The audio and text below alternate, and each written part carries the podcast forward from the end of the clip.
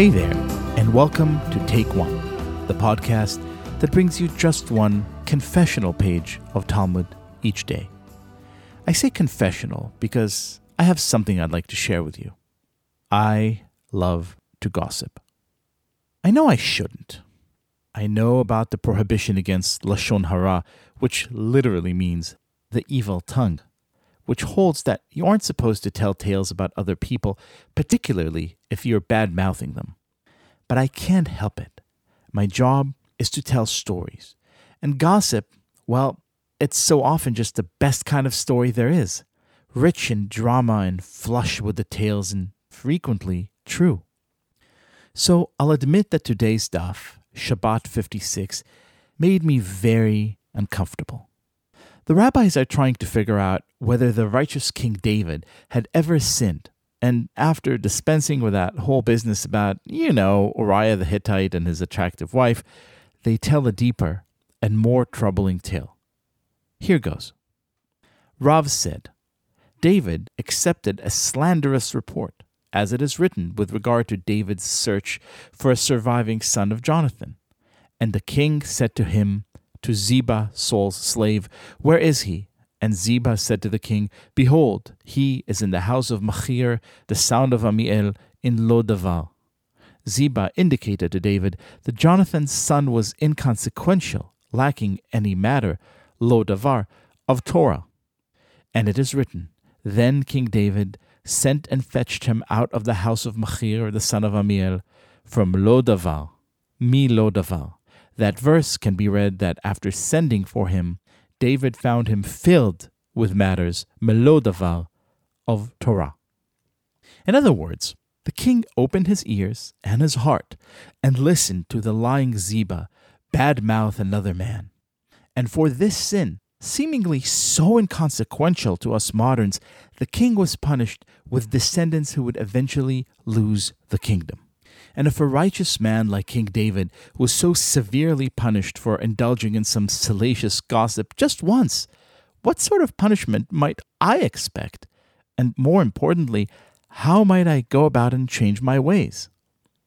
The daf got me thinking about another great writer of Psalms, another Jewish royal whose wisdom and courage guided us all in the dark, Eliezer ben Nisan Cohen, better known around these parts as Leonard Cohen. I grew up listening to Leonard. I learned much of my English from him, not to mention the spirit of the old Jewish prophets. I admired him my entire life, and when I became a writer, it was only natural that I chose to spend five years of my life writing a book about him. When I was done, I sent him a copy. I never expected to hear back. A few months later, my wife and I were at the pediatrician's office with a sneezy toddler when my phone rang. It was an LA number I didn't recognize. I picked it up and listened, numb, as Leonard Cohen's assistant, a wonderful and soulful woman named Kezban, told me that Leonard was in town, that he was having a small get together that night in his hotel, and that he would very much like it if my wife and I came along.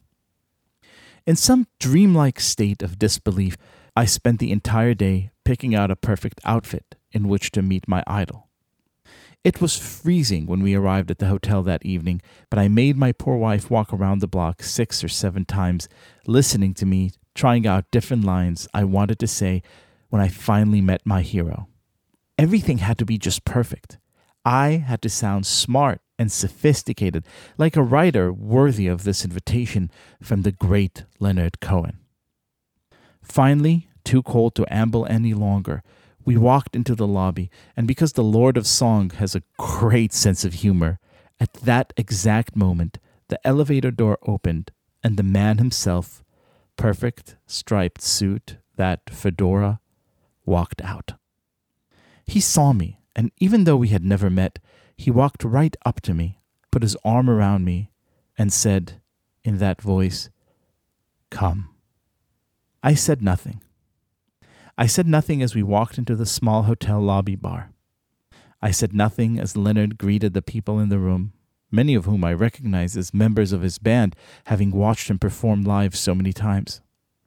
I said nothing as he walked me from person to person, telling each one like a proud Zaidi that I was a very talented young man and that he was so proud of my wonderful book. Please don't ask me what that felt like. It's been years now and I still haven't finished processing that moment emotionally. But I will tell you this in the years that followed, I had the distinct pleasure to get to know Leonard Cohen a little bit, and I can tell you this about him. His real genius wasn't for poetry, though he was a great poet. It wasn't even for songwriting, though few, to my mind, surpass him as a songwriter. His real genius was for kindness. Leonard accelerated you. He made you feel like you were already the absolute best version of yourself. And when you left his presence, you happily vowed to do whatever you could to someday become this person, this person worthy of his praise. When you tried to coax some story out of him or tire him with yet another question about yet another timeless classic he'd written, he'd ask instead about you and then praise you in some way that felt at the same time entirely sincere and also future based, as if his kindness was projecting on you not the person you are right now, but the person you have the potential of being someday soon.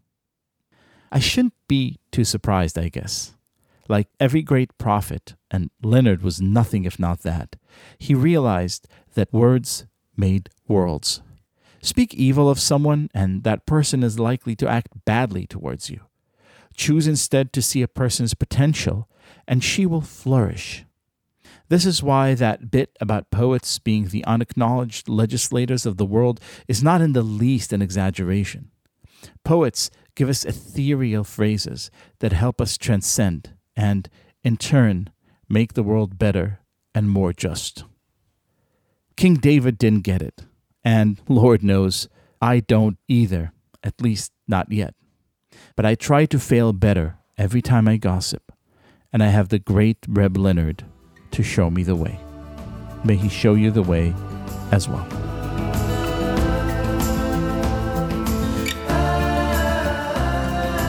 This has been Take One, a production of Tablet Magazine. If you enjoy this show, please go and rate and review us on iTunes or whatever platform you use to listen to podcasts. Each week, we'll be releasing new episodes, Monday through Friday, covering the entire weekly portion of Daf Yomi. I'm your host, Liel Leibovitz. Our producer is Josh Cross, and our editor is Paul Ruest. For more information, go to tabletmag.com slash take one or email us at takeone at tabletmag.com. I hope we've made your day a little bit more Talmudic, and we'll see you again soon.